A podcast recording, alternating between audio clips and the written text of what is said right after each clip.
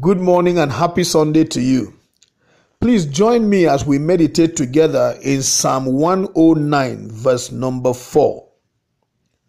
In turn for my friendship, they accuse me, but I am a man of prayer.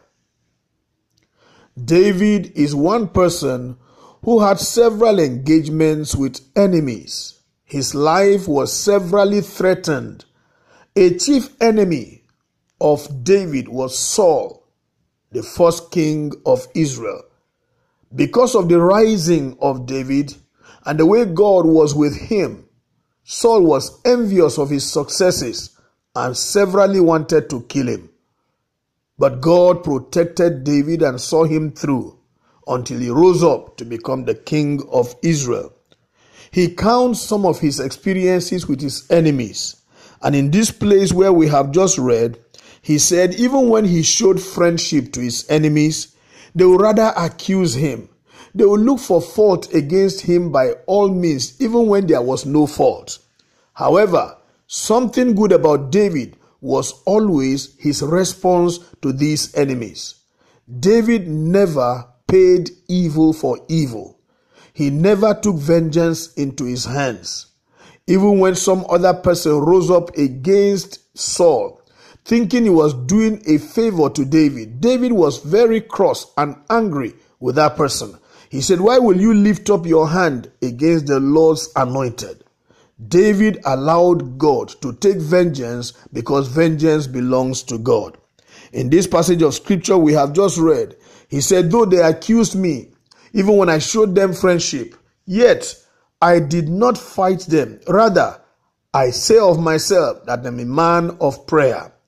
I would rather go back to God and tell God what I'm going through. I would rather go back to God and tell Him the troubles that I'm bearing and all the wickedness of the enemies against me. I rather looked up to God to fight my battles. I stood with God in the place of prayer. He called himself a man of prayer. I like to ask you, will you be able to say unto God, God, I'm a man of prayer? Or are you a man or woman of vengeance? Are you a man or woman of hot temper? Are you a man or woman that would rather take vengeance in your own hands? Are you a man or woman who would rather fight for yourself? I'd like to encourage you to learn from David and be a man or woman of prayer. Spend time in the presence of God.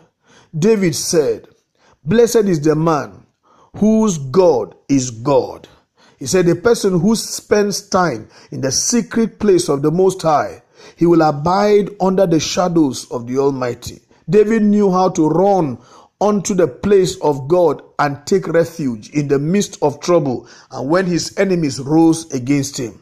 There is power in prayer. Bible says that you should pray in all circumstances. No matter what's going on around you, return to God in the place of prayer. It is commonly said that prayer changes things. If you will pray, I can tell you, even your enemies will be turned around. They will soon become your friends. I pray that you and I will rise up as people of prayer and be change agents for our society because when we hook up to God, God will change the circumstances around us for our good and He will bring glory to His name. Learn to pray. May the Lord grant you grace to be a man or woman of prayer in Jesus' name. Amen.